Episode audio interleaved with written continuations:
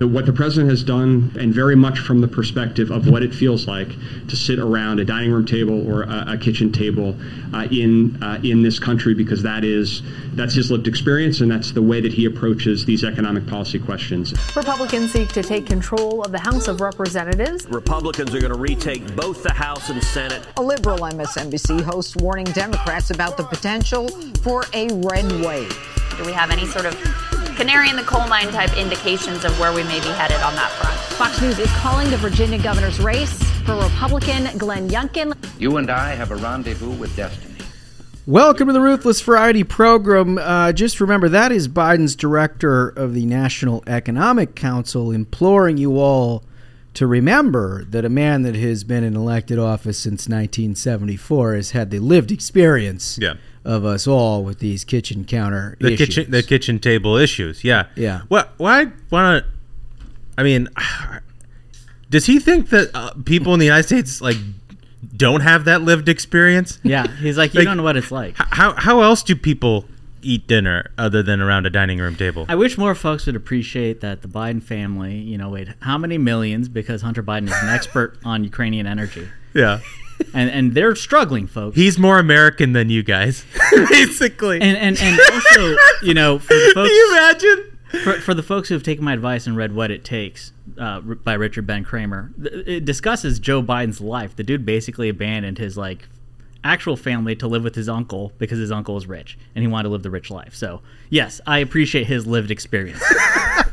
All Americans But I who are feel paying like- an arm and a leg for gas have a rich uncle they can run off to like Joe Biden. increasingly listening to the Biden administration, we're going to cover this in some detail because there's been a lot of navel gazing this week out of Democrats, and you can see by what they're trying to do to sort of refocus on the economy. Yeah. But increasingly, when I hear statements like the one we just heard to open this show, I feel like there it, it, there's some projection there that's going on because he's they're they're all surrounded by people who have not lived the average American life, right? This Right. is like a permanent Democratic establishment residing on the coasts, went to boarding schools and Ivy League schools, and you know, their lived experience is very difficult for them to relate to average Americans. Right. So they just talk about it constantly. Well, also like here's the thing, like.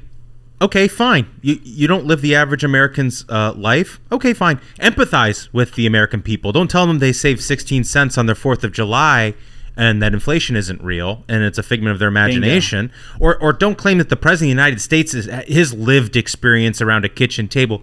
Like like I mean, how condescending is that bullshit? insanely condescending. Like insanely condescending. The, oh, the president of the United States. You don't understand. You don't understand his lived experience. You know, around a kitchen table, dining room table. Yeah, How know. the fuck do the rest of us eat? Like- like, what are you fucking talking I'll, about? I'll tell you what, I guarantee on Air Force One you could get baby formula anytime you want it. Yeah. and that two and a half hour trip uh, on Acela twice a week was Oh, yeah. certainly, I mean, amongst the masses. Yeah, You know, they don't have the quiet car there. Isn't exactly what it's cracked up. I mean, the Wi-Fi's tough. It's a lived experience. it's a know? lived experience. Very difficult. But you know, Very I think I think Duncan, you made the right point. He's talking about lived experience on the heels of a months long campaign to try to convince people that the economy is better than they think. Right. These people are so out of touch. So out of touch. It's incredible. So we've got actually a very good guest for this topic. Salena Zito. You've probably read her byline in the New York Post or the Washington Examiner or the Pittsburgh Post Gazette. She's ubiquitous. She writes very much from the perspective of your average American in the communities that we all live in, not sort of like, you know, these sort of coastal elitist enclaves where most journalism is is residing. We talk a lot about the state of journalism and everything else. I think you're going to enjoy that. Great guest. Great yeah. guest. Yeah, it's terrific. Good perspective. And uh, you know, I think maybe what we should do is get into the five stars right off the bat. here. Sure. Uh, who wants to start? I'll, I'll- I'll get the first one. Uh, this is uh, titled "You Saved My Wife's Life." This is from Fight Milk SC. Okay. Fight milk is that uh, always sunny in Philadelphia reference? Because if it is, I love it. But go ahead. It says, Gentlemen, I would like to take this opportunity to thank you for saving my wife's life. As a longtime listener of the program and my continuous references to it in our daily lives, my wife has finally given in and started listening to the podcast on her own. That's the way to do it, folks. Yes. That's the way to do it. On a recent cross country move, She listened to an episode that detailed how to approach a wild turkey should you ever come across one. Oh yes. Lo and behold, three days into her new job, she found herself face to face with such a beast while walking on a wooded path. Wow. Rather than backing down, she made herself as tall as possible Yep. and let the fellow know that she wasn't turning around. She talked the bird into stepping off into the woods and continued on her way. Six months Wow. pregnant, and she did it much better than the pansy you guys mentioned, who threw his bike and fled. What a hero. Thank you for helping her get home safely, and God bless. That's why we do this. The program is saving lives. That's why we do exactly this. right. Well, gentlemen, listen, it's not just fun and games here. There's important public service that, to, That's right. to be done. You need to know how to confront these animals. and before we get to our next five star, did you see the video that was going viral this week about the guy that took the kangaroo out? Took out? down the kangaroo, and I uh, Holmes you Definitely sh- a listener. Holmes, you showed it to me on your phone. Yes. And I gotta say, mea culpa. Uh, we previously had a segment uh, where I, in particular, had said, you know, you don't want to get inside on a roo because of the strong legs. They've got strong arms, but you don't want to get so close that they can kick you. You mm-hmm. know, and I, mm-hmm. and I thought, you know, in my strategy of fighting a roo, it would be to stay outside, to use your reach of your longer arms, Pop the schnoz. do some pops, do some pops, and maybe like a kick to the to the center mass. yeah. But this video that you showed me, Holmes, it's going viral. You look for it on social media if, if, if you have a chance. You're not driving right now. But uh, he gets inside on a roo and sort of does a, what in wrestling we'd call like a cow catcher move, like Yeah. sort of like a hip toss, uh, and flips the roo. It was incredible. Got inside and lived to tell the tale. Yeah, Well, I- you'd want to get inside. You- The kick is mid range. That's Oh. the no man's land. You don't want to be there. Mid range is there. tough. You well, you get can in see the man made mistakes first, right? It wasn't just a total knockout. This Roo came after him. The footwork of the Roo was exemplary. Yeah. It was hopping around. He's trying to get it. You know, he looked like, a- Muhammad Ali of kangaroos. Yeah, yeah. I mean, he was really, and so he just had no choice but to get inside. But to your point, the one thing that I think we missed with the Roo is they are so bottom heavy with those big legs Mm-hmm. that if you wrap them up around the around the arms, you can tip those things right over. Tip him right over. Well, I think we promised ourselves we weren't going to let this episode get carried away with animal fighting.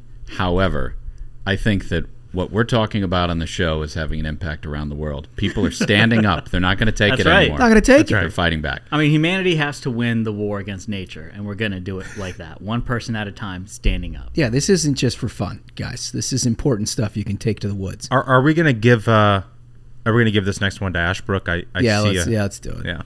Ashbrook. Um, okay, this is uh, titled Whispering Sweet Nothings from Program Listener. Fellas, day one listener, first time reviewer, you all bring so much joy to my life for the couple hours per week you give us. There is no one doing more for the Republican Party than this program. Oh, that's nice. Oh, f- fantastic. I always thought I was the crazy one, but you guys help remind me that the libs are the ones with the brainworms. That's right. Duncan, congrats on the baby. Thank you. Holmes, I saw you on special report tonight, and you have the best hair genes. I'll take it. Smug, you turned me into a conservative and a normal person. What, what a compliment. Ashbrook, This is why. This is why I wanted to I give it see to you. now. You're a co-host, in my opinion.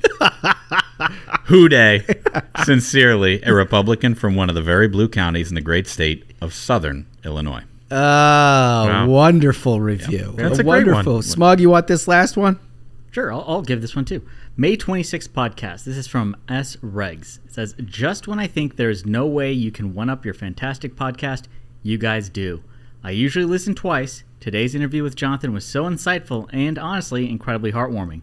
I will listen to this one probably every day until your next edition on Tuesday. Oh, that's Yeah. so Oh, great, man. man. We just love them. That was a really good interview. We've had interview. some great guests. It you was know? a good interview. and it's nice to get some folks in who you know aren't politicians and stuff. And I, I hope we get a chance to do more of that. And obviously, we got Salena Zito in now. Yeah, we're spreading our wings spreading a it little out. bit. We're doing right? more. You're not just going to hear from politicians, although there are an important number of up and coming politicians that we have to have on. But this guy, like Jonathan Isaac, NBA star, right? I mean, Yeah. sixth overall pick in the draft. He takes an incredibly courageous stand, literally, uh, against the narratives and the conventional wisdom in the NBA. And there's not enough recognition of that. Right, We're all talking about Colin Kaepernick six years after the guy takes a knee for the national anthem, knowing that that like yes, the NFL itself was not going to be super pleased with that, but the market forces of wokeness in corporate America rewarded him handsomely. Right. Right. This guy had all the other problems. Well, and we've um, we're I think we're at a period of time, and we've talked about this a lot in the program, where like you know between Hollywood and corporate, you know, media and now corporations, they're sort of in collusion against conservative values in this country, and so like having somebody with that sort of platform be out there in public, I think is a huge public service, and like we need to be in that cultural space, which is why I think like what Daily Wire is doing with his book and everything is great. It's Yeah. a huge public service. By, the, by the way, Colin Kaepernick has spent just as much time on an NFL football field as any of the guys sitting in this room for the last few years. Jonathan Isaac is actually a player. Yeah. A, a good player at that. I, I, I wish him well in his recovery from a knee injury and hope he has a great season. I'm, I know I'm rooting for him. Uh, all right, so let's get into the news. This is, I think, so hilarious because, t- as is typical with listeners of the Variety program, the stuff that we talk about for the better part of a year, all of a sudden, uh, the mainstream media becomes awake and aware and aware of, right? Right. And they they have now come to the conclusion that in fact the Biden White House does have a problem. that they are not in fact on very solid footing. Oh no. Yeah. And NBC News of all places. You know it's getting bad when it's in an NBC You and you're a liberal. Because eh, look, when you're around this business long enough, you know that when certain things come out in certain publications, it's basically a memo to themselves Right. that they can't say in public. Right. Right? So like if you get for example, a list of talking points in the Politico playbook, you know it's Democrats not having a very good luck talking to each other, so they just need to print it somewhere so everybody can read it. Right. Right? Dem Dem pollster sounds the alarm. Yeah, right. Exa- Perfect perfect, example. Perfect example Yeah. of that. if something shows up in NBC News, it's like, no, fellow Democrats. Yes. We actually do have a big problem. Right. So here comes a story called Inside a Biden White House Adrift. Uh, this is an amazing. We got to go through most of it because it's so good. Let me just read the the um, the lead here. Faced with a worsening political predicament, President Joe Biden is pressing aides for a more compelling message and a sharper strategy, while bristling at how they've tried to stifle the plain speaking persona that has long been one of his most uh, potent assets. Um, Okay. Um, I'm I'm going. There's a lot to take apart just right there. Right. I'm gonna I'm gonna challenge some of that. His most potent assets, the guy fumbling over his fucking words every two minutes. Well, here's the thing: is I think they helped by saying that that's long been one of his most potent assets. So like 40, 50 40 years, years ago, when right. he when he was lucid. Yeah. Um. So there's that. Also, the way that this sentence is constructed, and, and, and you'll notice this, dear listener, if you listen, read a lot of political journalism when the story is about a Democrat. The world is happening to Joe Biden. Yep. Yeah, he's not the yeah. president of the United States. No, he's He no has- agency. He has no agency over Uh-uh. over the terms of this quote unquote worsening political predicament, predicament, which of course I agree with. But it's the guy's fucking fault. Right. He's the president of the United States. Okay, he's not faced with it. He fucking caused it. but but Michael, he's being underserved. it's just And he's unbelievable. pressing aides for a more compelling message. Being a Democrat must be so fucking fun, Ashbrook. Oh, it's so easy. Easy, easy. Democrat press secretary is the easiest job in town. We often say this. But one thing that listeners cannot see because we're an audio medium is this incredible photo that accompanies this story. and the often unsung photo editor at every news outlet usually picks something good. In this case, they picked something great. and it's a picture of Ron Klain walking by himself in a mask, downcast look on his face. It's A real out, it's outside alone. a real Slavic. Wearing a look, mask, too. yeah. His, his shirt's like half tucked, looking like man. yeah. This I better it. get back on Twitter to feel good. It- it looks Life like- has happened to Ron Klain here. I'll Yeah. tell you that much. Yeah, and it, it is an audio medium. If I had to compare it to something, it would be the Michael Cera gif where he's carrying the backpack from Arrested Development and he's like falling as he That's enters the the, room. That's the one. Like he's just like so overwhelmed. so let me go to the next one. Crises have piled up in ways that have at times made the Biden White House look flat footed. Record inflation, high gas prices, a rise in COVID case numbers, and now a Texas school massacre that is one more horrific reminder that he has been unable to get Congress to pass legislation to curb gun violence. All right, let's take the last part out of this, right? We can address this separately, the, the gun issue. The first bunch of these record inflation, high gas prices, a rise in COVID case numbers. To your point, Michael, it's his fucking fault. Right. It is not the. This is crises have piled up. Oh yeah. Oh, they sure have. They have definitely piled. Who's doing the stacking and the cording of that wood? and the thing is that like so many crises have have piled up. There are major ones that I mean I think voters need to be reminded of. Like, for example, the Afghanistan withdrawal, which was an abject disaster, cost American service members their lives, embarrassed the country, has opened us up to attacks on every front, made America look weak, and that's just like that isn't even recent memory for folks. We've had like five crises in the past week. And not only not only that, but but to your point about the Afghanistan issue, it also opened the door to Putin in Ukraine. Yeah. Threatened Xi with Taiwan. Right. Has Iran back in the nuclear business. Like all of that stuff is somehow forgotten. How about the border crisis? Yeah. Huh? That's not going away. We just talk about that almost every week. Crime. Pretty much every family you talk about, crime is one or two on their list. All of this stuff stacking up, and what is the most, what is the strongest indictment the mainstream media can come up with? At times, made them look flat-footed. Put him in a body bag, Johnny. I mean that. I mean that Give is. me a break. It's That's just just unreal. it's kid Unreal. gloves, dude. The bar is so low for Democrats. Democrat leaders are at a loss about how he can revive his prospects in November when midterm elections may cost his party control of Congress. Again, this is this is the hot dog meme. We're like, we're all trying to find the guy responsible. They're like, what, what's our message gonna be? Everything we wanted and we did actually turned out to be awful. Like, we were like, uh, uh, uh, there's this video that just got out of, of Biden being asked about, did you know this baby formula Oh, yeah. situation would get so bad? And he said, uh, yeah, CEOs uh, related that it would be that bad. And they're like, well, didn't you didn't you get that message? Like, did not sink in? He was like, well, it did for the CEOs when they told me, but it didn't sink in for me. Like, I mean, I guess at least he's honest that he's like, my brain doesn't work properly and I don't process. Well, the best part that actually shouldn't go unnoted on the program here is because that was a press con- he did an event with the CEOs of the ba- baby formula uh-huh. manufacturers and the primary question that he had was to the CEOs about whether you knew you were going to have a real shortage if we closed one of these plants down and they're like, "Yeah, absolutely. We told everybody we could talk to that we were going to have this problem."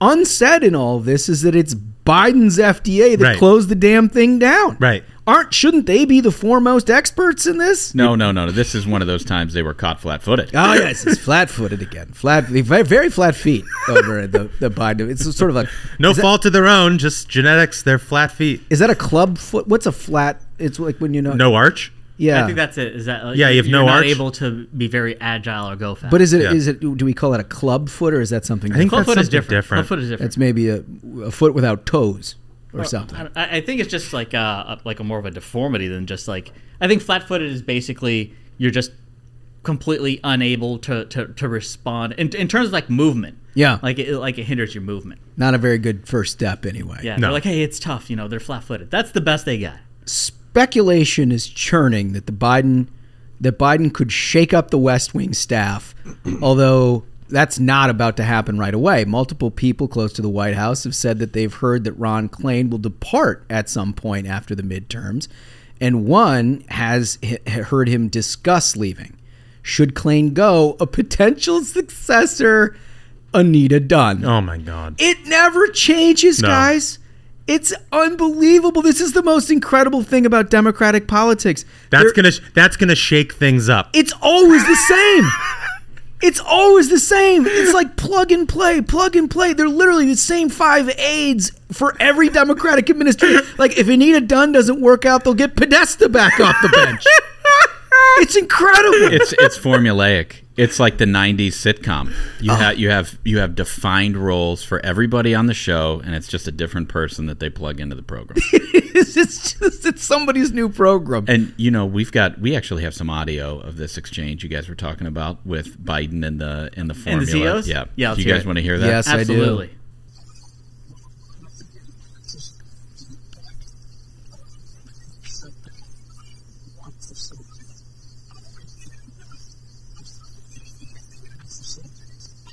What? What? what I, mean- I mean, wait, hold on. First of all, I didn't know if he was going to make it through that. That, that some of the plain speaking that NBC News says is one of his most potent assets? Is that is that his most potent asset? That? Yikes! He needs an adrenaline shot. I, that was like very difficult. But the I, you know, look, the, the uptake is nobody could have anticipated that a third of the baby formula that's produced at this one place uh, would not be available when his own FDA shut this thing down. Uh-huh. Right? I mean, well, actually, the CEOs told them that this would be the problem. But my problem is not even that. Like, could you sort of have a miscommunication between corporate America and government? Maybe. The FDA is the one that shut it down. Right. They're the ones that proactively made the decision to shut it down without any plan. And like two months later, throw up their hands and like, Yeah. oh my God, we have a baby shorty. baby formula Who's, shortage. who's in charge of the FDA? Yeah, that's a really good question. It's it's Joe Biden. It's just this. Oh, It's this guy that the world keeps happening It keeps to. happening to It's him. just uh, not his fault. You know, what can he do? He's only the president. Just plain speaking. Just caught flat-footed at times. And then uh, this is this is a perfect little addendum to the Anita Dunn piece that we were just talking Yeah. about. Dunn began working at the White House at the start of the term, uh, then left and returned in early May at Biden's specific request. No woman or person of color has ever been uh, the White House chief of staff since the position was created in World War II. Well, yeah, okay, great. That helps. It's, that's, it seemed it'd be important to get somebody competent who could get us through all of the out of all these crises. But I, I I'm glad we're going to check some more boxes. We got to check a few boxes. We're in a country in free fall, so let's make Right. sure diversity's our priority here. It's just unbelievable. Yeah. Amid a rolling series of calamities, Biden's feeling lately is that he just can't catch a break. Uh. See, this is it. Di- fucking nail. I nailed it at the top. What can I say? Biden is frustrated. If it's not one thing, it's another. Oh, poor this Joe. poor guy. poor president. Oh my! So he starts his entire term with a completely partisan agenda. Yeah. calling Republicans Jim Crow 2.0. You're telling me he didn't heal the nation? I, Now he's fucking Eeyore in the West Wing complaining about how nothing's fair to him. Ooh. It's it's it's worse than Jim Crow's Jim Eagle. oh yeah, Jimmy. Jim Eagle. Biden is annoyed that he wasn't alerted sooner about the baby formula shortage. And that he got his first briefing in the past month, even though the crisis had been long in the making. Um, okay. Uh, again, it's his own administration that did this. The FDA did this. Did this. Baby form. Did somebody anywhere in the bowels of the shit bureaucracy that is the Biden administration think that perhaps taking more than half of the baby formula off the shelves in America could present a problem at some point? And the, and the real beauty of it is, is then they like are like Congress needs to vote for this bill to give more money to Right. the FDA to give out as like salary and bonuses. Salary and bonuses. Right. So like, listen, good job, guys. We have a crisis. We got to rush this money to the FDA. It's unreal. And they're like, "How's this happening to me?" So his nominee to head the Food and Drug Association uh, Administration, Dr. Robert Califf, told Congress last week that the agency was sluggish and that it made suboptimal decisions as parents hunted for formula on empty store shelves. Wow. Oh, Suboptimal. suboptimal. That's one way of putting it. Yeah, that's suboptimal. Yeah. All right, you can't feed babies in this country. That's I'm gonna suboptimal. try, I'm gonna try selling that to my wife. it's suboptimal decision making. Yeah. yeah. This weekend I'm going to try to make a bunch of suboptimal decisions and see see how that pans out for me. Uh, beyond policy, Biden is unhappy about a pattern that has developed inside the West Wing. This is my favorite, guys. This is this is the best. That's that's fantastic. He makes a clear and succinct statement, only to have aides rush to explain that he actually meant something else. The so-called cleanup campaign, he has told advisors, undermines him and smothers the authenticity that fueled his rise. Smothers the authenticity that fueled his rise. Th- These There's people- nothing more authentic than a 40 year politician. I mean, give me a break Can like he's an this? outsider. But remember, I think what he's talking about, I believe what he's talking about here is the bracket man getting involved in the speech in Warsaw where he said Putin needed to needed to be dethroned. Essentially, essentially. He cannot remain in power. He cannot remain in power was Right. the question. Right. So so like that pronouncement by a foreign leader Right. is is is unprecedented. Yes. Right? It basically means you're for regime change in one of the more powerful countries in this world, which is akin to a declaration of war. Right. Right? I mean, so anybody who's done any sort of foreign policy at all, even if you felt that way, you know that you don't travel abroad and say that kind of thing unless you mean it, unless you really mean it. And what the administration evidently decided was he didn't mean it because then they rushed the bracket man and everybody else to change what it is that he meant. Now, he did the same thing when he went to Korea Right. Yeah. and he was talking about Taiwan and that he would defend them militarily if he needed to, which apparently, unbeknownst to me, was not the policy of this administration. I felt like that was always kind of the unspoken inference that the United States have always had Yeah, but it's one thing to have that inference, and it's another thing to declare it on foreign soil in Korea, in Korea. right? Yeah. Which is like in the Stone's backyard. throw. Yeah. Right. But no, bracket man. But it's that authenticity, guys. I mean, I think this is a guy with brain rot who's just lash, lashing out. You know, in the twilight of his life, he can't control what he says, and so he's lashing out. What I don't understand is is how you know a guy who's been doing this for forty years doesn't understand the implications of saying things like that on foreign soil. Did I- he forget? Yeah. Because it's a big it's a big deal. It's a big deal. It's not about authenticity. It's about the foreign policy of the United States of America. Right. Like if, if, if, if we could be completely honest, like I, I've lost. I mean, all Americans, I feel to a certain extent, have lost faith in institutions. This is just such a slap in the face of that because any sane person can see, you know, this guy. You can't trust him around like. You know, he- he- himself, like sharp objects. Like I wouldn't trust this guy around sharp objects. He's gonna hurt himself. He like what? He, he fell in the bathtub and kicked the dog or something. Like this guy clearly can't take of hmm. care of himself, let alone the entire country. No, he- like I- we everyone knows this. If It- he's if he's sucking on a Werther's, you want somebody watching him. exactly exactly like somebody better know the Heimlich maneuver. Joe just had a Werther's. Oh, Werther's. oh, classic. what what what I, what I don't understand. I think what's interesting about this part of the article is like who's who does this serve? You know, like like Let's who does, let let Joe be Joe. It's a version of let But what Trump I'm saying be is Trump. who thing. is is it Anita Dunn?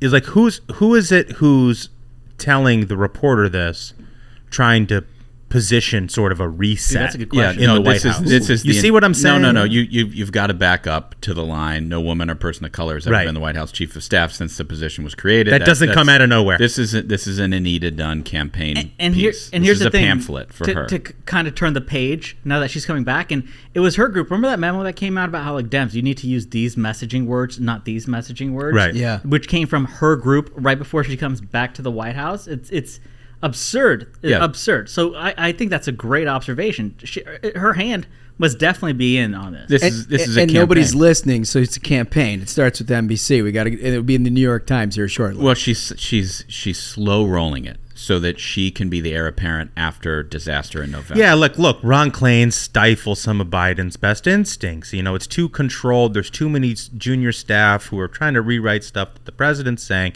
You know, you got to try. You got to shoot from the hip, like on the campaign. Joe, let me come in. Yep. She's I campaigning on a platform of firing bracket man. Yeah, which I think is dangerous territory for this particular president. But now the Democratic troops are starting to turn on him a little bit. Listen to this. Democratic lawmakers are sparring amongst themselves and blaming the White House for their dim prospects in November. wow, Dems in disarray. Representative Stephanie Murphy, Democrat from Florida, said the White House has failed to put forward what she called a quote intellectually honest end quote plan to combat inflation. Well, no shit. yeah. I mean, at some level, look, I don't feel a bit bad for any of these people because they'd be in with the whole Biden agenda, lock, stock, and barrel if the American people were buying it. Like they're just partisan partisans, but they are in a situation where nobody's buying anything, right? And then when inflation happens, they first say it's transitory, right, Smug? Exactly. First, first they say it's not happening, then they say it's transitory, then they say it's good, and now they're caught flat-footed. And now it's flat-footed, and this world has happened to them. Well, and if and if you if you ever turn on MSNBC, what you'll see is that uh, they don't really even call it inflation. They only call it price gouging. Oh, you're you see what. I'm saying? It is it's, wild. It's like now they've they've turned it into actually it is happening, and it's actually the corporations that are doing it It's not the policy. so what ended up administration. happening the actual thing of what happened is that all the corporations you know grocery stores gas stations restaurants Mom and pop shops. mom and pop shops they all had their meeting and, they're they're like, like, prices up Let's- okay everybody Let's do it." gouge. Let's gouge people. Like, it's Hey gout guys, time. we got a Democrat. We got an unsuspecting Democrat. Let's gouge your shit out of people. yeah yeah That- that's exactly what- like that must be what happened yeah. So so, but uh, listen, a burden. Uh, it- this at this point, she's talking about inflation, a burden that ranks among Americans' first economic concerns. Polling indicates. Well, no kidding. So now you've seen this week the administration for the very first time act like they're going to do something about this. Yeah. Right. Yeah. They pretend they talk a lot about like like you said corporations that are doing this Yeah. to them. Right? As if every American is unable to do simple math and simple like when you flooded trillions of dollars into the American marketplace and prices go up, you're like, what? Hot dog meme. The the entire the entire economy is colluding against poor Joe Biden. That's what's happening. That's what they want you to believe. this line had me like just losing my mind. It says here that uh, um, Biden has vented to aides about not getting credit from Americans or the news media for actions he believes have helped the country, particularly on the economy. The president has also told aides he doesn't think enough Democrats go on television to defend him. Like, pick any channel. Oh. It's all Any Democrats on television. Like, All the time. Are time. you serious, dude? If you can find a Republican, it's a former one that Yeah. just trashes the shit out of their party. Also, I thought it was Donald Trump who watched too much television. That's the thing that gets me, right? This is Oh, really yeah, a that's a funny good part of the article. This is it. We went through four years of everybody talking about how irresponsible it was Yeah. that President Trump watched cable news and, Yeah. and, and commented on what people were saying about his administration. Yeah, oh, he's too thin-skinned. Yada yada yada. Well, I mean, it appears that's what Biden is doing. That's doing. exactly what Joe Biden's doing every day. He's now lower than Trump, and he's really twisted about it. Another person close to the White House said. it's like here's the thing it's like so so trump basically had every media organization every celebrity on earth attacking him 24-7 right Yeah. no matter what he did they would attack him and, and like pretty much everything he said was right. Every policy he put in place led to unprecedented prosperity across america. This guy joe biden has the entire journalist you know industrial complex. Every celebrity. He has a boy band even rolling up to help him out. And and his his his favorabilities are still worse than Trump's. Like that is incredible. That's how dire things are. So this is my favorite. They're trying to fix this problem, right? So here's one idea. One of Biden's prescriptions for his political troubles at the start of the new year was to travel outside Washington more. Ah, yes. Circumvent the traditional Beltway media. Oh culture. yes, the, the, the very The journalists are helping me out. I gotta go straight to Yeah. the people. yeah these these skeptical journalists full of cynicism. I'm going straight to the regional papers. Sir, there aren't any regional papers. You've destroyed them too. So here here's what's happened though. As he's gotten out in the country, he's also gotten an earful from Democrats about what this his administration is or isn't doing. Quote, people confront him, said the top Democratic donor who has witnessed such conversations at fundraisers. Quote, all he's hearing is why can't you get anything done? That's gotta be so awesome. these these are hand-picked audiences. Nobody's getting in Seriously. to confront him. That's not like a doesn't know somebody that knows somebody. Well, even These are worse- pot committed people. They've already burned their money trying they to stroked this the check. Yeah, if if you got donors coming up asking you why you can't do anything and they're writing you checks, things are bad. Things are not good. I, I got to be honest with you. This is the lead of the story, and because Democrats control the media, it's at the bottom. Yeah. I Yeah. mean, this should be the top. It, it, well, it's all right. So it's no, about three quarters of Americans believe the country is on the wrong track, according to a recent NBC News poll. Wow. Only the fifth time in the last 34 years that so many Americans have been dissatisfied with the nation's direction. Uh, with good reason. As we've just discussed, there's way too many issues. But here's the thing the campaign continues, right? It's not just NBC. They got, also got the, the Washington Post that gets into it that says the White House scrambles on inflation after Biden complains to aides. Notice the common thema- thematic of this. It's like Biden just picked up a paper on his desk and he's like, why did nobody tell me about this? you know? like Biden isn't fucking responsible. It's just an inc- it's incredible. Well, it's not only does it abs- uh, It's a their thing of mind it absolves him of responsibility, but it also makes him appear in charge. Right. But it's like- he's it's like- uh, demanding. I'm his retaking. I haven't had my hand on the wheel, Yes. and now I'm retaking. Yeah, now control. let go. Let, let let the adults step in, and I'm going to handle this now, guys. You know, I, it's am really curious. I want to see the Anita Dunn approach, like unleash Joe Biden. It's basically just gonna be like a silver alert. Like he's gonna be, he's in a robe and slippers wandering. We've unleashed Joe Biden. This is the part where we put in the audio board. Help! I've fallen and I can't get up. So, but but look, this is what they're doing, right? We just talked about all their concern. This is whether. White House launched a new push on Tuesday to contain the political damage caused by inflation after President Biden complained for weeks to aides that his administration was not doing enough publicly to explain the fastest price increases in roughly four decades. And so this, to me, this is so important, and this is so infuriating. So it says, what is their priority? The White House launched a new push Tuesday to contain the political damage. Right. yeah, mm-hmm. The push from the White House is to contain the political damage, Th- not the year and a half that Americans have been suffering Right. under high prices They don't care. everything.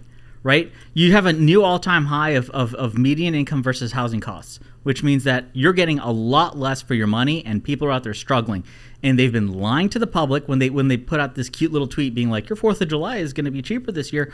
They've said it's that it doesn't exist. They said it's transitory. All this suffering that Americans have had, whether it's not being able to get baby formula, whether it's gas prices that every single day for basically the past month, every single day, gas has been more expensive. Right. yeah. All that has meant nothing because all that matters to them, they want to contain the Yeah. political damage. Alleviating alleviating the hardship that the American Like- people are, are suffering through that doesn't matter but like Joe Biden complains they're not doing enough and suddenly they move if the if the midterms weren't coming up, they would they would continue to not Right. give a damn. Right. They would not care. Like, what's the point of being elected? What's the point of being in office If you don't do anything for do the anything, people. if you don't Yeah. care about the people? Why do you want their votes? Well, have you met the neo neoliberal? That's the elite? thing. Like That's the that's thing. what they are. That's their whole thing. That's their whole thing. These are the people that they actually don't give a shit, or at least they don't beyond Brooklyn and a few enclaves outside of Georgetown.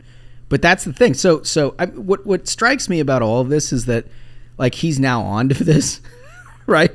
Like, what do they raise the price of Jello at the White House mess? Like, I, Is I, it? Wait a minute. what what was the clue, right? I mean, we were talking about inflation. We've been talking about a year inflation for over a a year. year. for over a year Yeah. and now we're writing these stories about how Joe Biden's he's on the case I mean, if he listened to the Ruthless Variety program, he'd have more of an idea Right. than his own economic advisors. But evidently. it's back to Smug's point. It's only because of the political damage in the midterms. We're, we're- they're now going to retcon um, the whole history of inflation. The media is going to retcon this whole thing and be like, Biden sprung to action. Yeah. and he's and he's he's changing things. Well, here's a tell. On Tuesday, the administration's top economic officials fanned across cable news. Remember, that was a priority, and appeared in the White House uh, press briefing room to underscore their efforts to fight price increases. Here's this is from the article. While not announcing any new measures to combat inflation, how do you how do you write this story when it's not a story? the White House insisted the American economy is in strong position for the Federal Reserve to tame high prices because high growth and low unemployment create a buffer against future interest rate So hikes. here's a, here's a, uh, a somewhat related semi aside. Something that I uh, caught my eye when I was reading the journal this morning, and uh, that you never like to see this, especially the folks who are old enough to get deja vu from this. It said that uh, mortgage uh, backed securities, mortgage bonds. Oh, no. Uh, people Come are on. starting to buy into them. No. because here's the thing: is interest rates are spiking, right? Which is really bad for, for mortgages. So, uh, uh, for, for, for a lot of folks who don't really know how bonds work, it's kind of like the inverse of how you think a stock would work. Where, okay, if a lot of people want to buy a bond, they don't have to have as much yield because there's demand for it. They're like, why do we need to pay out more high of a percent if, if everyone wants this?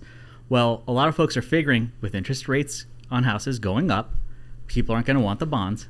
So let's buy the bonds because then, you know, the demand's going to, you know, you're going to get the yield. This is like a disaster cooking all over again. This is the stuff that's happening behind the scenes while this guy is trying to figure out the price of Jello at the White House mess. Yeah, and and I've been watching a, a, a lot of the data out there on. You look at uh, you, you can. The government has this website called FRED, which is all the data that the Federal Reserve puts out. You see it for yourself, which is great because it's unfiltered. You're not getting a journalist telling you what to think about it. You can see every bit of data out there for yourselves. uh, the point that I brought up earlier, of where the the median household income is getting stretched so thin compared to the cost Yeah. of housing, compared to the cost of gas, fuel, everything.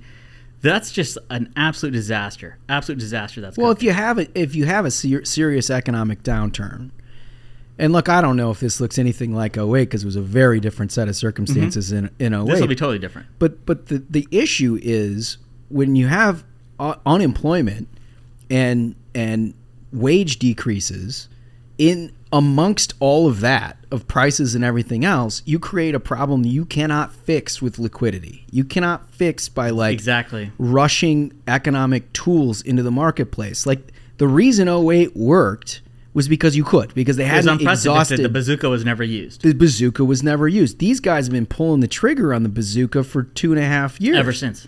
Right?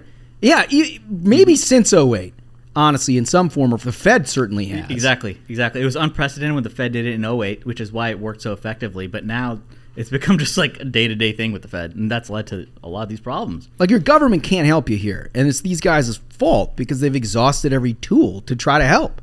They've they've made the problem demonstrably worse, and in many cases created the problem. Like this next story about gas prices. Mm-hmm. The national average of price of a gallon of gas is 462 on Monday. It's a lot higher than that in a whole bunch of communities around this country, and it is record gas prices right as the summer travel season starts. A buddy of mine texted eight dollars in California. Eight bucks. Yeah, you believe that?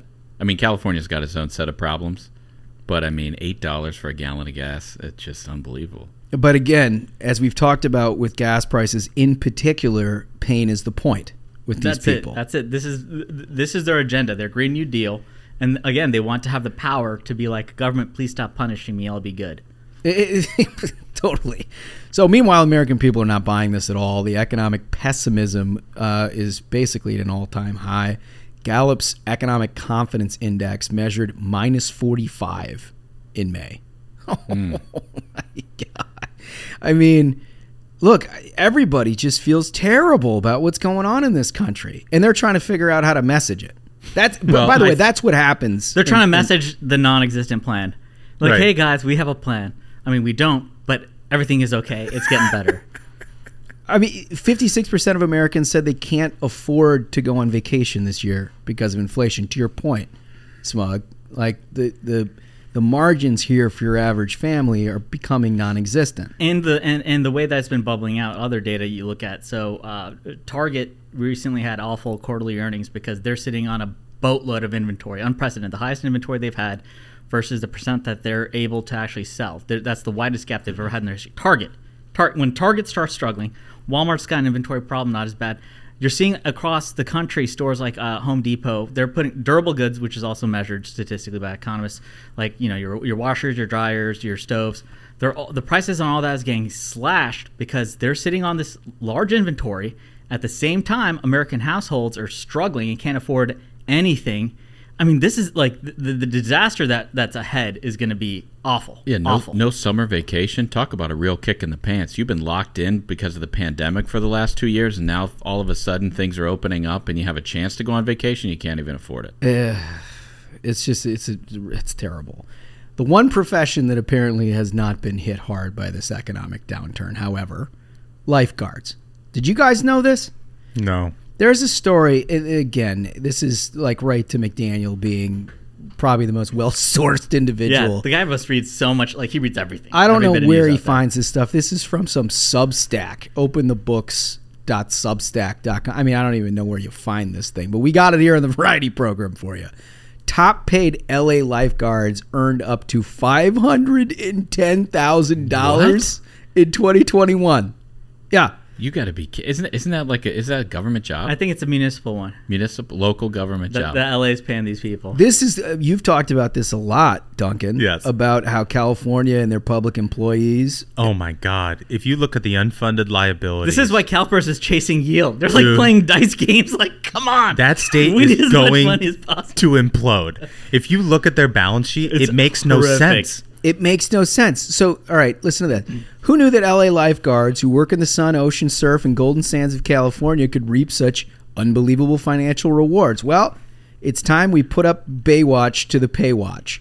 in 2019, we found that top paid lifeguards made up to $392,000. Unfortunately, today, pay and benefits are even more lucrative. Daniel Doug- Douglas was the most highly paid and earned $510,000, an increase uh, from $442,000 Hold on. 2020. He earned four hundred and forty-two thousand dollars in 2020 when we had a global pandemic and the Nobody beaches were to the beach. closed. The beaches were closed. They were literally like putting people in handcuffs for surfing by themselves. I had to. I, I googled this just now. Uh, average American surgeon salary. The average surgeon in America made a median salary of two hundred eight thousand. So he's making over twice the surgeon. for sitting in a chair. I mean, getting a tan. getting a tan. Maybe fishing one kid out of the riptide every once in a while. So here's the thing: is it might be different for beach lifeguards. Friend of the program, Luke Thompson. I was on a road trip with him, and uh, we were we were discussing what's the worst job you've ever had. Uh, I, I think I think mine. It, it may have been when I was uh, a door guy at a bar and had to clean the bathrooms, but his was like lifeguard, and I was like, dude, bullshit! Like that has to be the Sounds great. sweetest job. Thompson was a lifeguard. Thompson was a lifeguard. So like a pool pool lifeguard or a beach lifeguard. so that's why I think there might be See, difference. so he was a pool the problem. lifeguard, and I was like, Oh. that still had to had to own, dude. Like you know, it's just in my mind, I was like, okay, it's just broads and bikinis having a great time, and sun and fun. and he was like, no, he was like, the job of a pool lifeguard is kids are gonna like. Some kid's gonna like shit in the pool. Yeah. Some kid's gonna get a bloody nose. And he was like, this one day, this kid like who had no business jumping off the like diving board, like jumps, hits it wrong, hits his nose on it, Oh. and is like bleeding everywhere. The kid's okay, so he takes this kid to the bathroom to, to clean him up with his with his bloody nose, and then the kid just like sneezes. Oh. and he's like half the bathroom. It looked like a gunshot. like, oh. And then he's got to clean it up. He's got to put on these like little surgical gloves and clean up this kid's snot and blood off the wall. I was like, all right, you win. That job definitely sucks. But for 500 grand? But and at the beach, so I, I'm guessing beach lifeguard has to be totally No, different. nobody cares if you No poop one's in the ocean. Yeah, nobody's dropping. and no one's like dropping off their Sound kids like a man at who has beach. experience with that. Just No one notices, does. Pro tip. saying official swim by and it's like a Snickers bar. Have you dropped a floater in the ocean? No, I think No. you have. Wow, No. he turned he turned on that story real quick. no, no, no. I know a couple of my boys in the lakes in Minnesota have done that. Really? before. Yeah, no, the- it's a big bet when you're around people because the bet is whether or not it floats or sinks. That is horrific. right? And if it if it floats, you got a problem. That is horrific. Yeah, anyway, maybe it's a little bit worse than the job of Baywatch appeared to be, but 500 grand, fellas, that does and not and, seem and, and I gotta seems say, like dude, a lot. beach lifeguards got to be different. I mean, it's literally just getting a tan. Like, for- Yeah. to, in my mind, uh, you know, I haven't seen statistics on how often there are problems, but most of the time you're tanning out there, dude. It seems you're like a great you got- time. yeah. half a mil. You're in L.A. I mean, it seems like it would it should work. All right, so the last piece of news here that we have to cover because this is serious stuff. I laughed so hard on Wednesday morning when I opened up Playbook, Pol- Politico Playbook. We were talking about how it's basically just like them talking points now. This was hysterical.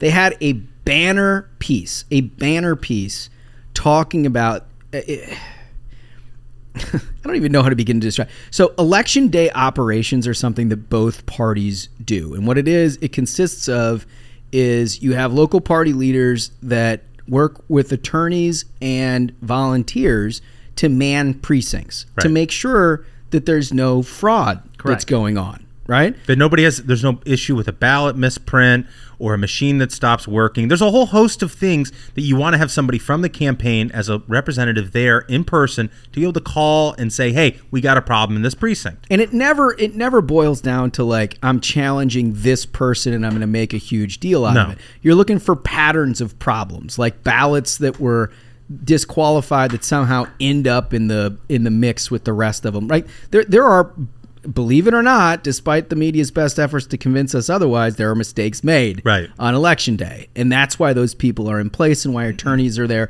And every election since the beginning of time has undergone some amount of litigation to sort those Right. It's, it's the discrepancies out. most standard practice that the most even incompetent campaigns know is like okay if the race gets close you send the lawyers to like the biggest poll sites just to keep an eye on like that's the most standard of standard practices Right. But you would never know that by the way that Politico framed it this morning. So Politico, and- and one of I, I don't know if she made this year's field, but Heidi Przybyla was definitely a contender two years ago in Hack Madness. If she didn't make this year's field She's again, got to be in. Well, it I- goes it goes back to your point, Holmes. The print people they, They- don't get the credit they deserve. No, and I, I'm going to make a reform next year. Yeah. Like the print people need to be in the 100%. They She need should- to be in the has mix. to be in the mix. So so she writes this story, which Playbook just like throws up on themselves to try to pu- publicize. Driving the day. Driving the day is what they say at the top. It's going to be an army, quote unquote. Tapes reveal GOP plan to contest elections, placing operatives as poll workers and building a hotline to friendly attorneys amongst the, or, that are amongst the strategies to be deployed in Michigan and other swing states.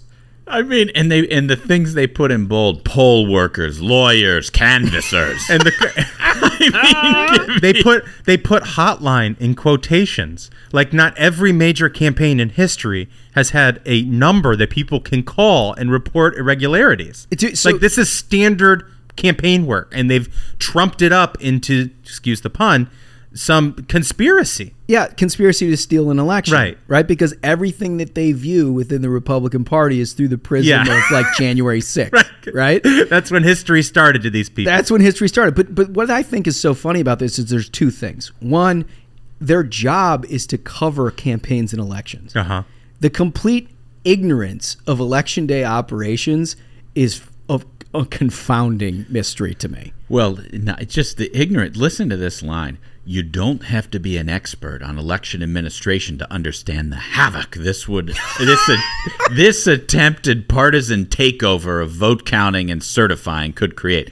They're trying to steal what we complained about when only Democrats voted to completely change election rules ahead of 2020. Right. And they're trying to apply it for themselves ahead of 22 because They know they're gonna fucking lose. They know they're going to lose. Right. And so, th- also f- for me, speaking from personal experience, uh, in, in New York City, by law, you're supposed to have at every single poll site. Half the poll workers are Republicans, half the poll workers. Yes, it's just part of the deal. by law.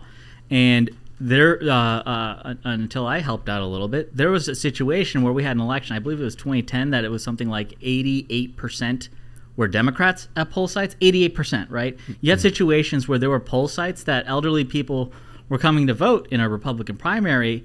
And when they're asked, okay, do you need a Republican ballot or Democrat? They'd say uh, Republican. And the poll worker, since every poll worker there was a Democrat, would say, oh, this is a Democrat poll site. You have to go home, you know, go find an address or whatever to go vote at the Republican poll site. Complete bullshit, made up.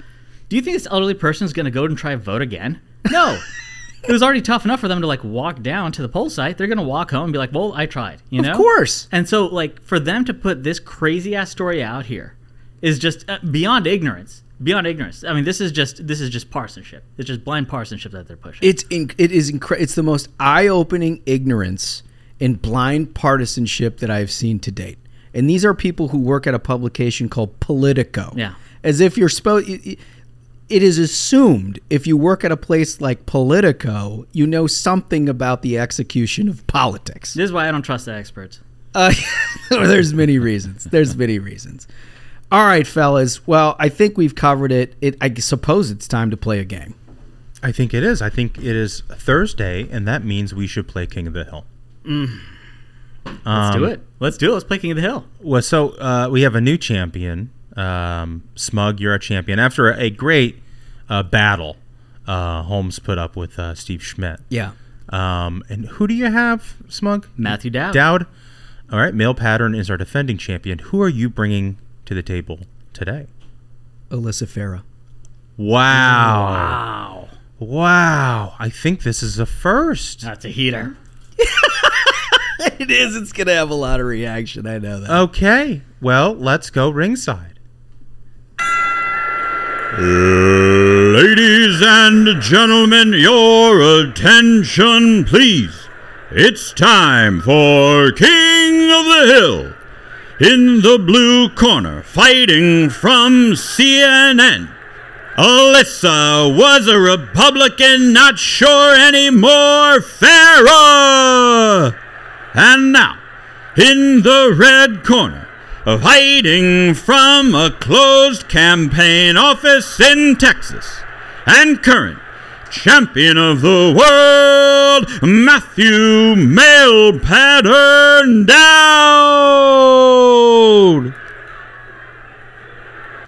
Oh, good Yeah. stuff. Yeah. Good stuff. Um, okay. Well, as our champion, uh, Smug has to go first in the first round and the third round. Smug, for our listeners here, is nodding and smiling Dude, as he's is- reading his is a- phone. this is a really good he one. cannot wait to start. This is great. Okay, Matthew Dowd.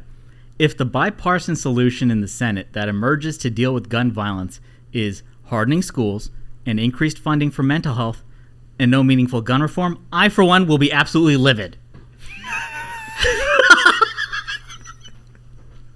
We don't. If We don't want all these. are Good, addressed, I'm going to be livid. we don't want these good things to happen. I will be livid. All right, Alyssa Farah. Knowing the background of Alyssa Farah, she was the communications director for Mark Meadows when he ran the Freedom Caucus, right? Yeah. Notoriously the the most Hardline conservative Right. caucus within the House conference. Right. Yeah. Right. Uh, quote I miss the era of politics when one could simply have a different view on who's best to run the country without being labeled a traitor, RINO, enemy, or sellout. Sigh. When she worked at the Freedom Caucus, it was her job to call people RINOs every day. Literally their job. Literally your job. What The- is she talking the about? The job of the Freedom Caucus in the era that she was in it, their only job was to call anybody who agreed with Paul Ryan or anybody else a RINO and a sellout. This He's a RINO. she's she's just she's just this revisionist history is incredible just because she wants a permanent chair on the View. When was the era of politics that she's talking about? Was that era the one that she was trying to work against? Because that era didn't exist in Elizabeth I mean, Farah's that's just, history. That's standard fair stuff, though. That I mean, is not standard dude, fare. If, if we're doing the whole like if, if the never Trumper like you know RINOs, that's just. I mean, you get that every day from any single one of them. You wouldn't think that's just her alone. That could be any one of these RINOs. But that Dowd take is just if the bipartisan solution in the Senate that emerges to deal with gun violence is hardening schools and increased funding for mental health and no meaningful gun reform, I for one will be absolutely livid. I mean, it's crazy. it's, cra- it's crazy, but but it would be even crazier if like Dowd was in charge of of reforming some aspect of school safety, right? Right. He does. He's not. So he's just like po- her literal job, Right. was to do what she now decries. I mean, this is Is- the this is the guy who was in the White House talking about an axis of evil, and now he's like, "Oh, as a Republican, I just want gun reform." I mean, if It that's is- not madness, And- And not just gun reform. He wants to take gu- if guns aren't taken away from people, then he's going to be living. if we just deal with the issue here, and make schools safer, and deal with crazies, you know, hey, I'm going to be pissed off, folks. We got to take the guns. I'm pretty sure I, I couldn't find it because I had a limited time. Yeah. But I'm pretty sure Alyssa Farah has called me a RINO. I'm pretty sure. Um. So, uh, so I disagree with you, Smug, that it's run of the mill. It's a run of the mill like like take from like a never Trumper or whatever, because you know most of these folks, like the Lincoln Project people, they sort of lean in to the. They're not looking for compromise and us all to get together. Like they're looking. No, to, they're straight down. Like their whole their whole sales pitch is like, we're bad people, and and and and we were former Republicans. You need bad people as Democrats to help you win. Yeah. you know because the Republicans been playing dirty forever. Like we got to play dirty too. Yeah, you know. pitch. And like her pitch is, I want to be on the View, so I'm willing to lose every week as a Republican and sit there and take my lumps. So please, she's begging for this job, and so she's gonna pretend like she wasn't the person who was at the Freedom Caucus, basically. That's it. And for that reason, Holmes wins round one. All right. So I'm going to stay with the genre. Uh, the View had uh, a Whoopi Goldberg. No way, so you got a view one in here? Yeah, yeah. Okay. They had a Whoop- Whoopi Goldberg segment where she was talking about how former Senator Tom Daschle is trying to bring back civil discourse by having Democrats and Republican politicians debate each other in a new series uh, with Lindsey Graham and Bernie Sanders, and the panels weighing in. Alyssa, I'm here for this. We need more bipartisan discourse. Dude, you're kidding me. no, no. The partnership between my friends, and she lists like three organizations, bipartisan organizations, Yeah. is great. Special thanks to Bruce Berkeley, I don't know who that is, for making it all possible. like she's got a hand in trying to make things more bipartisan. Literally spent her entire career trying to make politics as divisive as it possibly can. In her party, not even bipartisan Right. like in her party and she's now talking about she's here for this i'm here for this exclamation point Wow. That's something. Dowd. Republican cowards who celebrate Memorial Day while not risking their own jobs to save democracy are akin to the guy who celebrates lifeguards but won't save a drowning child because he doesn't want to get his clothes wet.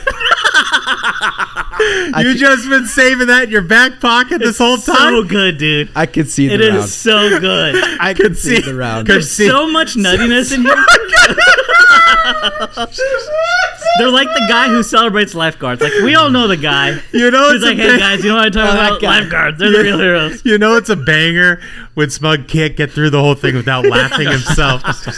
So good. Okay, so we're on we're on to round round three. Uh, Holmes conceded. Smug, you got to go first. Alrighty.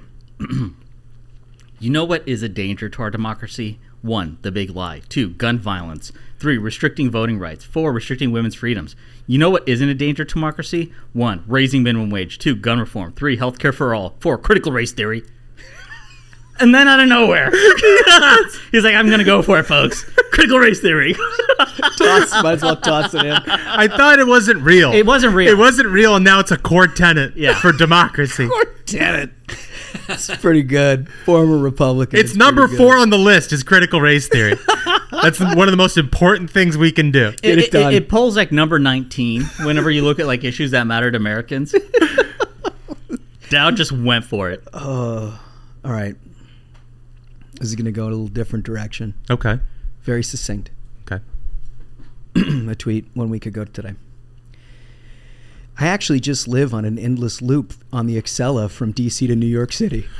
Oh, I mean, that's Oh. expected. That's run of the mill. Sort of explains it all, doesn't it? oh. That's expected. That's expected. Critical race theory from Dowd? Now that's unexpected. That's an man. That's that's an interesting. It you know what? It kind of it has some radio free Tom Nichols vibes It does. to it. That it's sort of like telling on yourself. Because it's run of the mill. It could be any one No, of it's these. really not. Oh man, And then there's a there's a, a train emoji. there's a train emoji. Yeah, there's a train emoji so we can get a graphical depiction of her journey. sort of explains it all. I need I need one more read of Smugs. Absolutely. You know what is a danger to our democracy? Number one, the big lie. Number two, gun violence. Number three, restricting voting rights. Number and, we, and the restricting voting rights is especially good because we just had that case in in, in Georgia where it's like, no, actually, if you have voting integrity laws, you get record number of Record turnout. It's incredible. Four, restricting women's freedoms. You know what isn't a danger to our democracy? One, raising minimum wage. Two, gun reform. Three, healthcare for all. Four, critical race theory.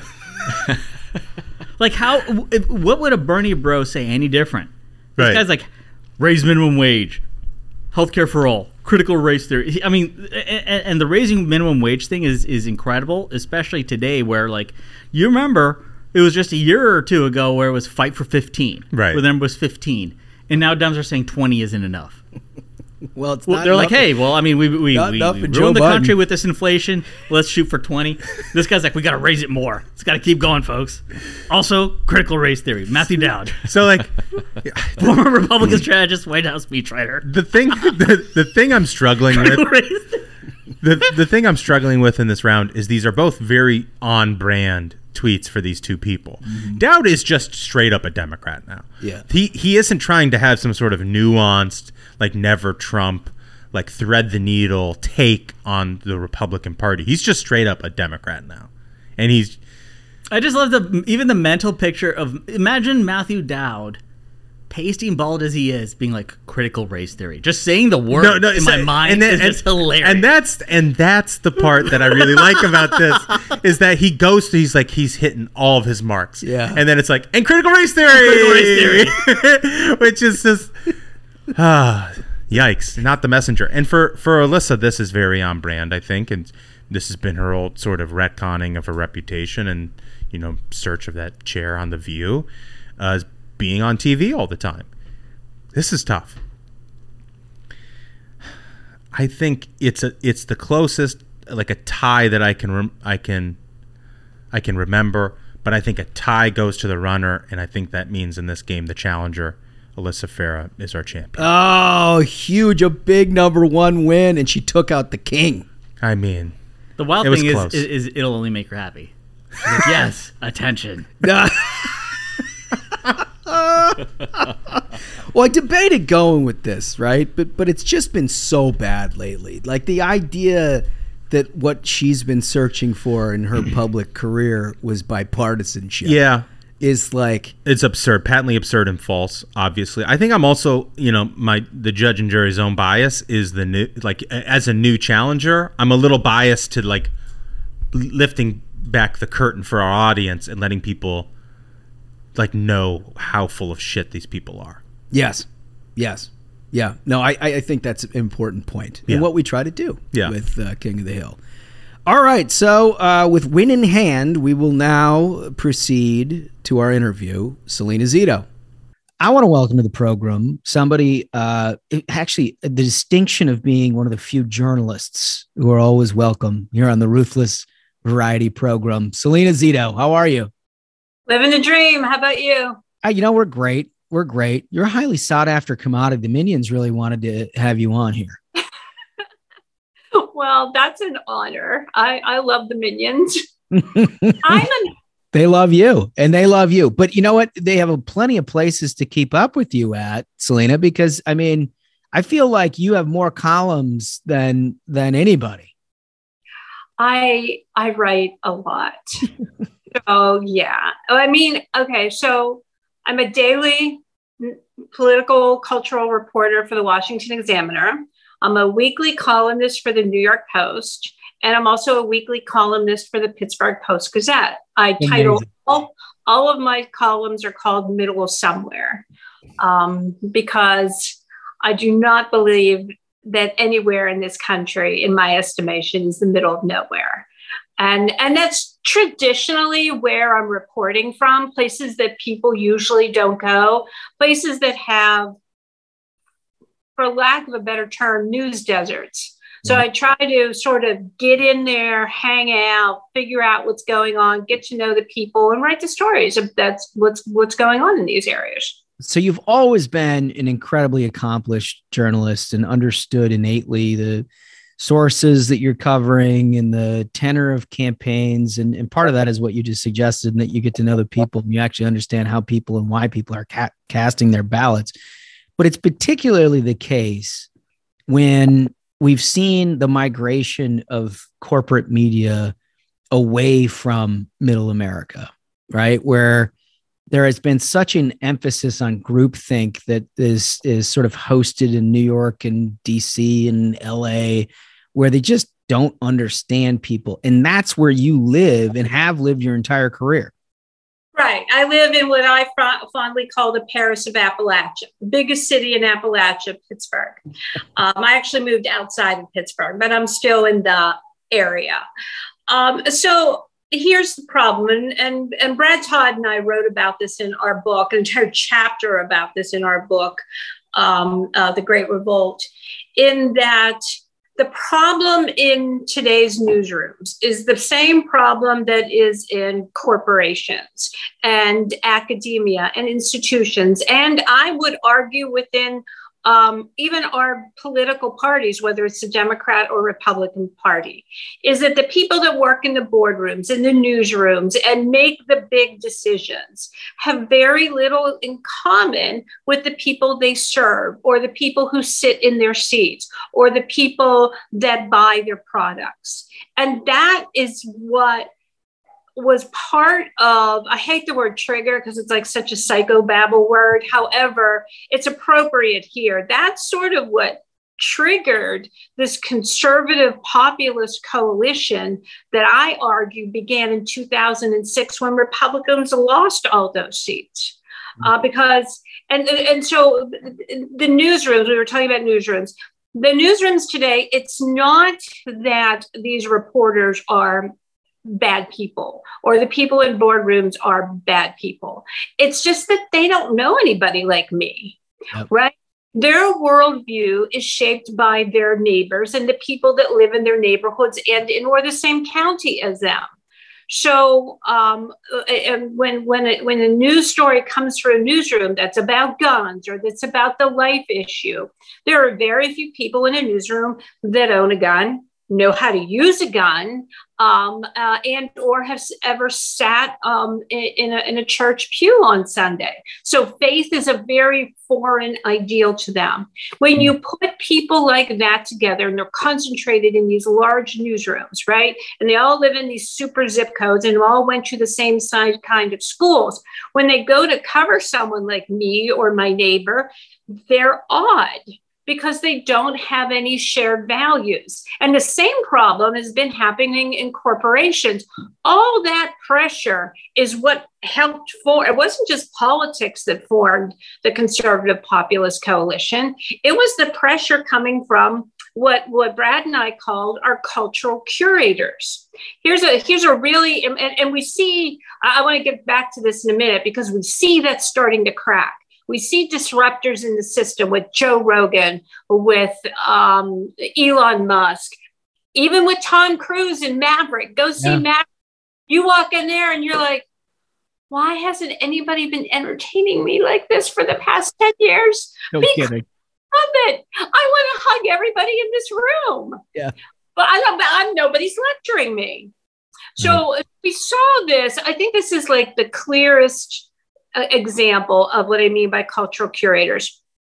So in 2016, when Colin Kaepernick made a decide, decision to kneel during the national anthem as opposed to stand um, for it, um, think about where the NFL's headquarters are. Yep. They're not just in New York City, they're on Park Avenue in New York City, right? What does anyone in that boardroom have in common with the guy who sets aside a third of his salary every year to pay for his season tickets, who built a man cave out of old wood uh, mm. and painted it black and gold or whatever your team is, and um, and paints his face every Sunday or Thursday or Monday. I mean, now, now they're every day of the week, right? Right. right. Um, but what does he have in common with them? Nothing. Mm-hmm. He's probably never tail a board. Those board members have never tailgated with with um, with someone like that. I would argue the NFL would be better suited to have their boardroom in Canton, Ohio, and yeah. have a couple guys and gals who went to a state school that live in Canton and, and have real life experiences. Because what they would have done is said, Mr. Kaepernick, totally respect your what you're doing. However, in your contract on page nine, you signed right there. See, your signature is right here. And it, it, it, you said you would stand for the national anthem. We can debate it next year when you have a new contract, but you got to live up to your contract because people who live in Canton or Pittsburgh or wherever, we have to play by the rules all the time. Mm-hmm. And that's where I think it, it wasn't about police, it wasn't about race. It was about we follow the rules all the time. Why is there special privileges for other people? Yeah. Yeah. No, I mean, it really has boiled down to that. And, get, getting back to the, the newsroom phenomenon. I mean, look, we, we used to just back when there was three networks and maybe a couple of cables and, you know, you had your daily, obviously the Washington Post, New York Times, AP, and then, but then local dailies, like local dailies figured out how to, how to deal with some of that, right? But then over time, we've seen this more concentrated. And we used to think we what we call it like the beltway phenomenon it's like inside i've gone beltway right and it was all about politicians right. that were elected that that chose to live inside the confines of washington d.c and its culture that over time lost touch with their constituency because that's a human phenomenon. If you're only surrounded right. by one kind of thinking, you just become that, right? And and yeah. that I guess that is what is this this what we're seeing in journalism. Absolutely. They don't have and and and you know the problem is they they all live same same area, went to the same school, socialized together, go to the same cocktail parties, whatever. What what also happened at the same time is you saw a collapse of hundreds of hundreds of hundreds of small newspapers. Mm-hmm. So people were forced to get their news from a national news organization, and as opposed to you know the community bulletin, which they got every day and came at their doorstep at six o'clock. And and and the news was filled with all kinds of things. And it was news. It was not opinion and and then now they're sort of forced into these national networks whether it's cable and or the new york times or washington um, um, post they're funneled into these places where these reporters don't have any connection to the people that are reading they're reading them. And so again i'm it's not that journalists are bad. They just don't know who they're covering i can remember and, and to be clear to be clear some of them are bad.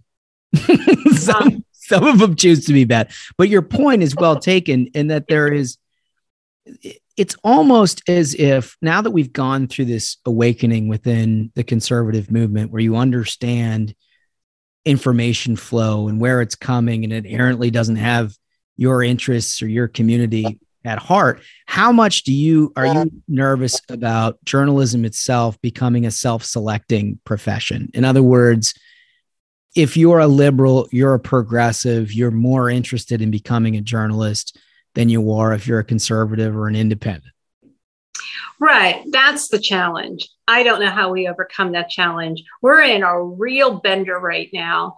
And yeah. and I I don't see anybody bringing the wagon to take us out out of it, right? And and you know, the solution is is very hard because the solution is to go back to news organizations, small newspapers where you can get just the information and, and you have a more balanced look at the world. Because most local newspapers, I mean, I worked for a local newspaper for the first two decades of my career. You you were part of that community you were not only a journalist, but when you ran to the fire, when you ran to the crime scene, you lived in that neighborhood. So you were very cognizant and careful about how you reported something because everybody around you was part of your community. There's not that same pressure in, at the Washington Post or the New York Times when they are covering um, uh, something that is in, in in the middle of somewheres across. Yeah, well, and to, to the not to the contrary, right? I mean, even people right. who come from communities like that are very quickly sort of indoctrinated into a groupthink by assignment editors, or you know, like this is the thing that you need to be looking. People of authority are are attempting to tell them what is important to care about. And when you're a young professional, I don't care if you're in journalism or anything else, you listen to your boss, right? Right. And I think the other problem is is and, and and I left Twitter. People people that hate me will think I left for one reason. I actually left because I didn't like how we treated each other. Really bothered me. And second of all, it didn't make me a better journalist. Mm. It was a time suck and it didn't make me a better journalist. But you know, to me, and, and that to my latter point, um, Twitter has almost become the assignment editor for journalists today. And, and they look at it as this great big pool of ideas and controversies to pick and choose from. And, and they believe that is, is how everyone feels, or everyone sees the world, or this is what's happening everywhere. And that's quite the contrary. Pew has a great study out about exactly how many people that are on Twitter compared to how many people are actually in this country. Um, and also the demographics. It's not just left leaning, like, there's not even normal Democrats um, uh, on, on, on, on Twitter. It is the left to the left of, of, of a normal like a, twitter's not representative of my neighbors that are all democrats right like not at all they would look at that and say did they land here from a different planet? Because i don't think that way. Mm-hmm. i mean you know i'm i when i cover things even in the most liberal or most urban areas when they're talking about the things that concern them they don't use words like social justice. They don't use words like climate change. They talk about things in a tangible way in the way that affects them. Like my water is bad here right? Like not me but like that's a problem in my community. Our water is you know has too much lead or whatever the case may be. They don't say there's climate change in my in my yeah you know, right right. People don't talk that way. But no. if you want twitter it, you know and you're a journalist you think everybody talks about social justice and climate change. Not really. Like if you spend the time listening not really.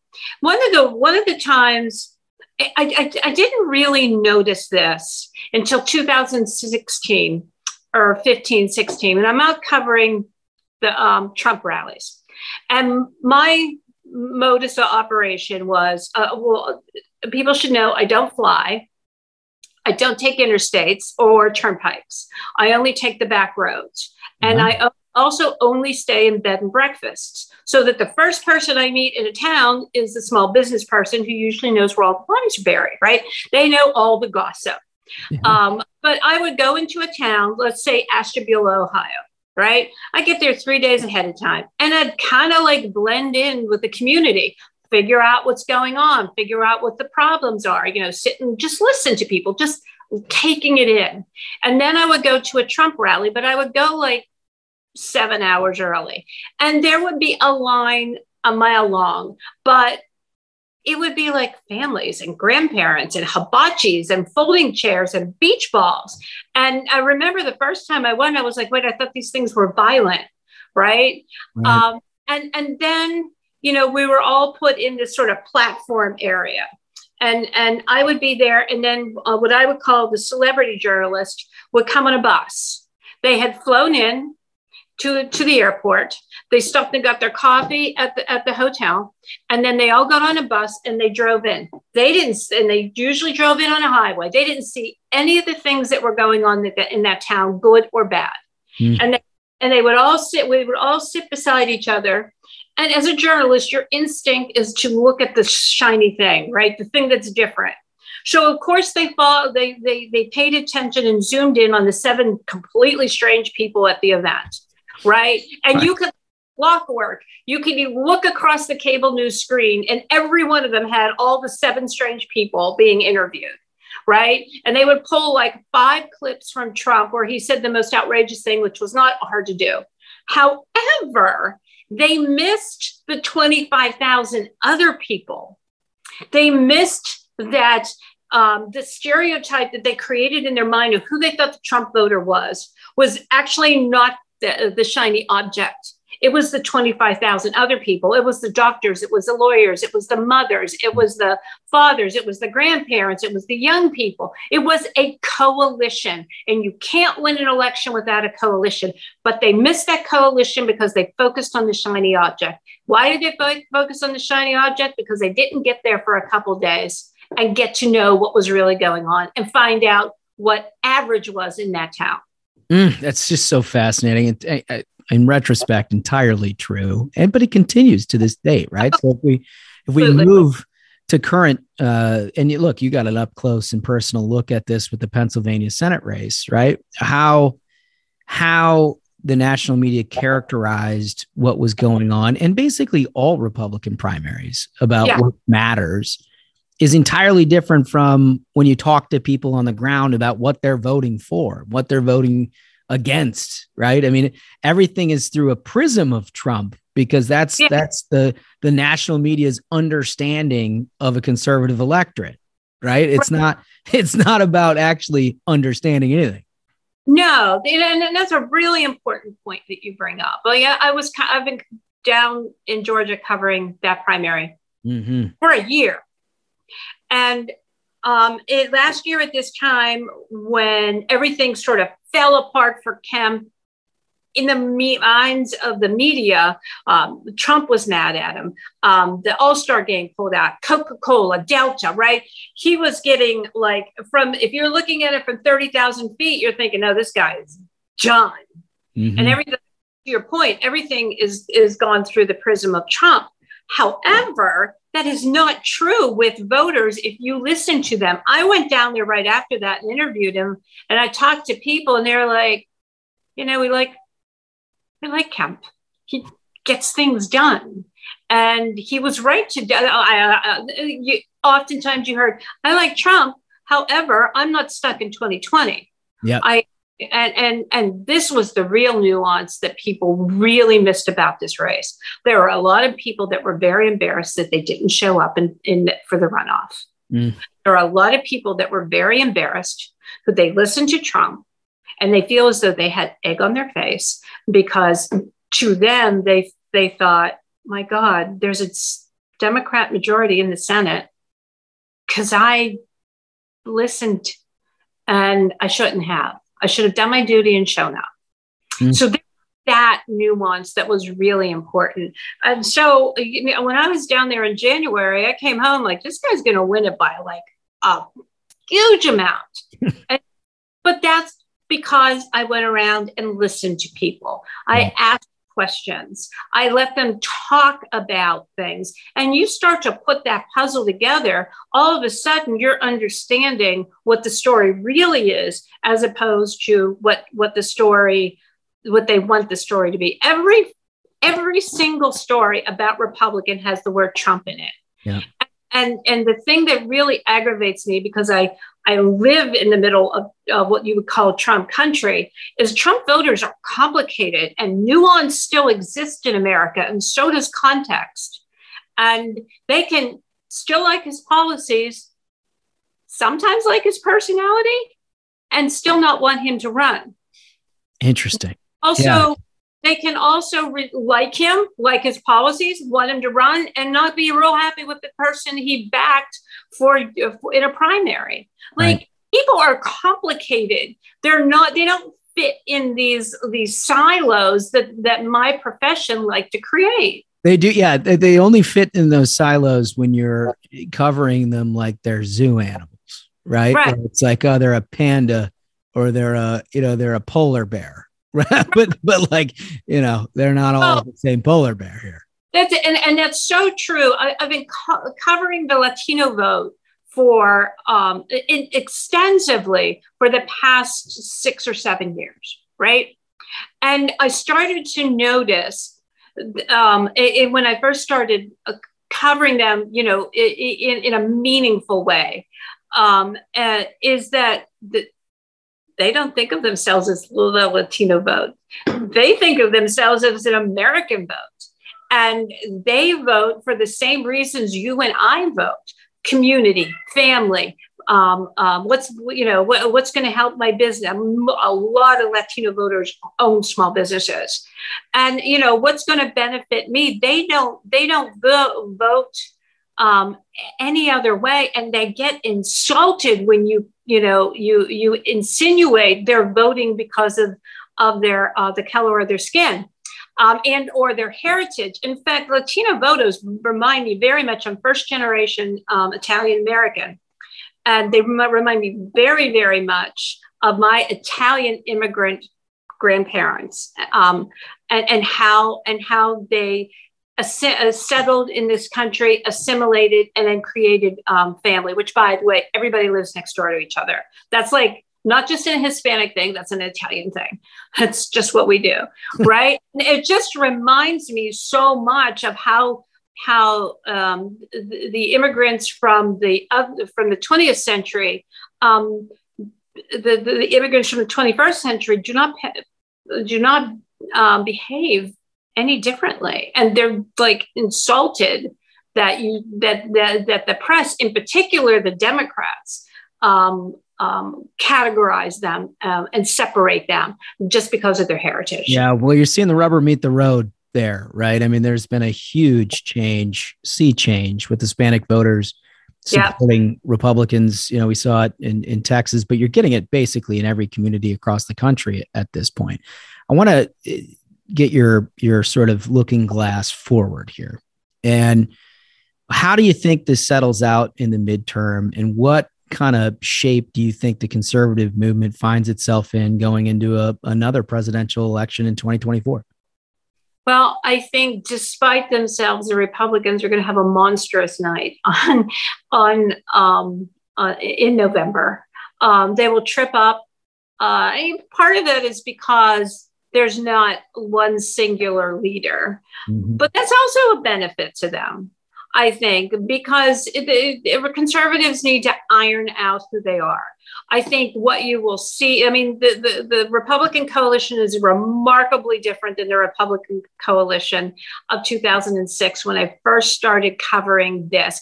I remember covering Sarah Palin, and she was like the only Republican that won in 2006 for governor. And I'm like, that's next.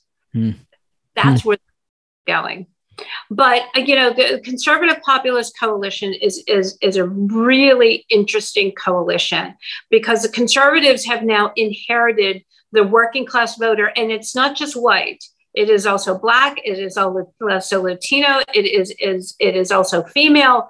Um, so you know that stereotype of working class white male, you know the bitter Bible clinger, right? The deplorable. That working class voter has broadened um, you are also seeing suburban voters come back home. Uh, they stepped away in 2018. They stepped back a little in 2020. I mean, Joe Biden did not win by much. Um, and, and just like Donald Trump didn't win by much in 2016 either. Uh, but what he what was remarkable is how he flipped counties. But I but, but in this coalition are also suburban educated women I mean, these are these are people that are always coming back. And, and while the gun issue is hot right now, I don't think that the Democrats fully understand how much who the gun owner in America is has changed. Mm-hmm. We have sold more guns since 2020 than we have ever sold in history, and and and the new gun owners are um, uh, majority female, and then majority black. So the gun ownership, the base of the gun of gun owner is is is going to be part of that coalition. Uh, it just depends on how well the. Um, I don't even think how well the Republicans um, navigate the next couple of weeks. I think is how dumb Democrats are in the next couple of weeks. I mean, they're losing this election. It's not that Republicans are necessarily winning it.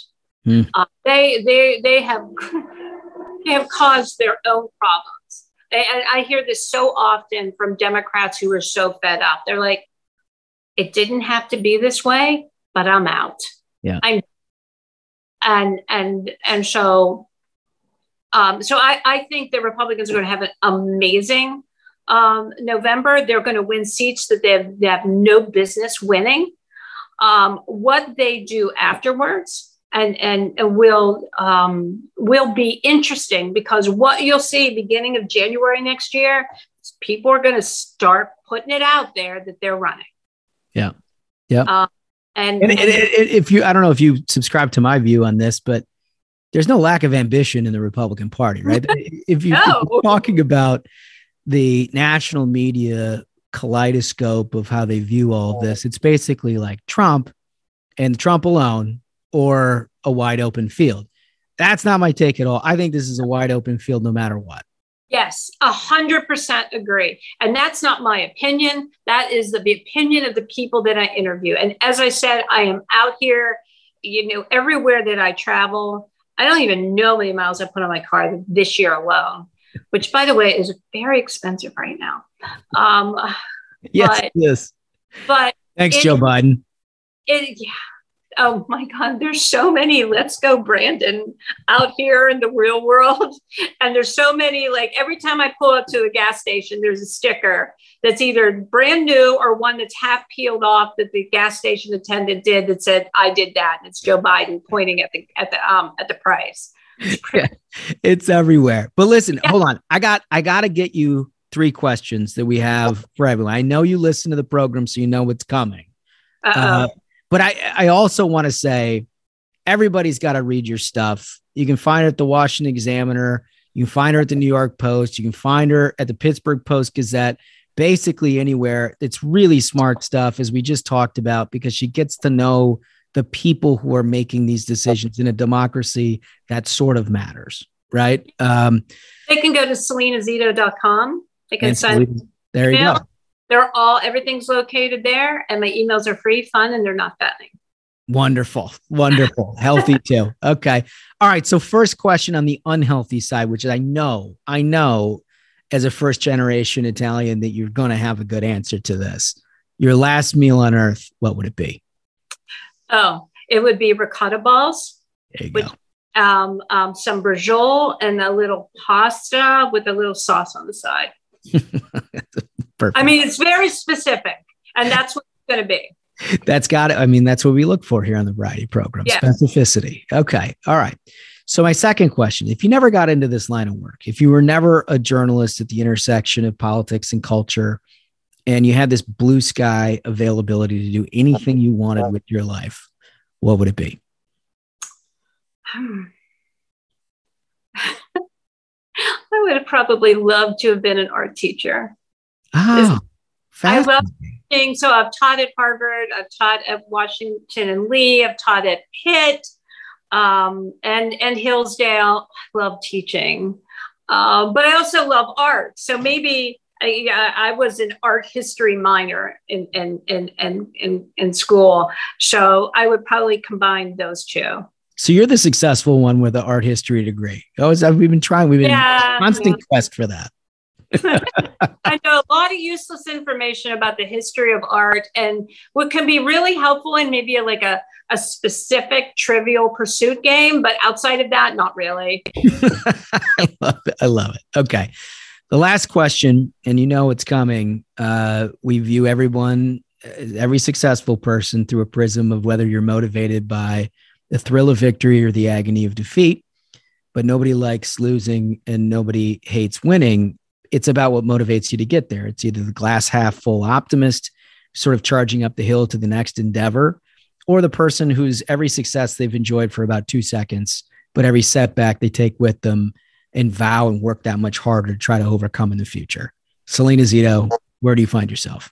I'm I'm a glad I'm an optimist. I'm in and and this will shock people. I've never been super ambitious, um, mainly because in in in the center of my life is my family, my children, but also my grandchildren, and and so the opportunities that I, I've earned have not be, been because I've pursued them, but because people have come to me, and I think that has a lot to do with my attitude. Um, but if I have any really great attribute outside of cooking and hugging my grandchildren, um, it would be uh, trying to find the most positive aspect of something and and work towards that. I love it. In a classic sort of Midwestern way, too. Uh, fantastic. Salena Zito, listen, I've enjoyed this a lot. I know we've got a ton out of it. I want you to stay in touch because there's nobody I know who spends more time with actual voters than Salena Zito. And so you got to keep us updated as we go along in this midterm. Yeah, you know what? Thanks for having me. This I I I I I was like a little excited to do this because I'm a fan, I'm fangirling. I'm fangirling here. One more shameless plug. Please go to salenazito.com. I promise you it'll be fun. It'll be a fun ride across the country. Salena Zito, thanks for coming. Thanks for having me. So I, I actually I've known Salena, gosh, almost 20 years. Um, she's just a really good journalist, and I knew that the reason she's a good journalist is because she does what she explained in the interview, where she actually hangs out with people and tries to understand voters, not just listening to like the talking points that you get from the campaigns and everything else. What I didn't know is that she drives everywhere that she goes. So she and she only takes back roads. Does Yeah. not get on the interstate. What a great move. So she only goes to little towns and talks Yeah. to real people. And it, I mean, it's incredible to get her perspective on how that different shaping of a story changes entirely from what you get out of the corporate. Right, media. it's a great way to see the country, and it reminds me of you know John Madden said the same thing when he was in that bus all those years. Was just a great way to you get a different flavor Yeah, for America. Great point. I remember that. And yeah. you know, I mean, just wanted to bring up the fact he's back on the Madden cover this It's year. It's awesome. I saw You that. know? I was so happy. so great. I'm Yeah. definitely buying that. By the I way. know, I know. My kid's getting into video games now. That's the greatest. Madden's a great way to start. That's great. You can't have Tecmo Super Bowl. Get him Madden. Gotta get it, man. Gotta get it, man. Well, I got to say, absolute banger of an episode, gentlemen. We, we had fun. We, we, we got to play games. We even discussed Biden bypassing the media, going straight to the people. So, excellent episode all around. Outstanding work. Thank you so much for the minions for listening. So, until next time, minions, keep the faith, hold the line, and own the libs. We'll see you on Tuesday. Stay ruthless.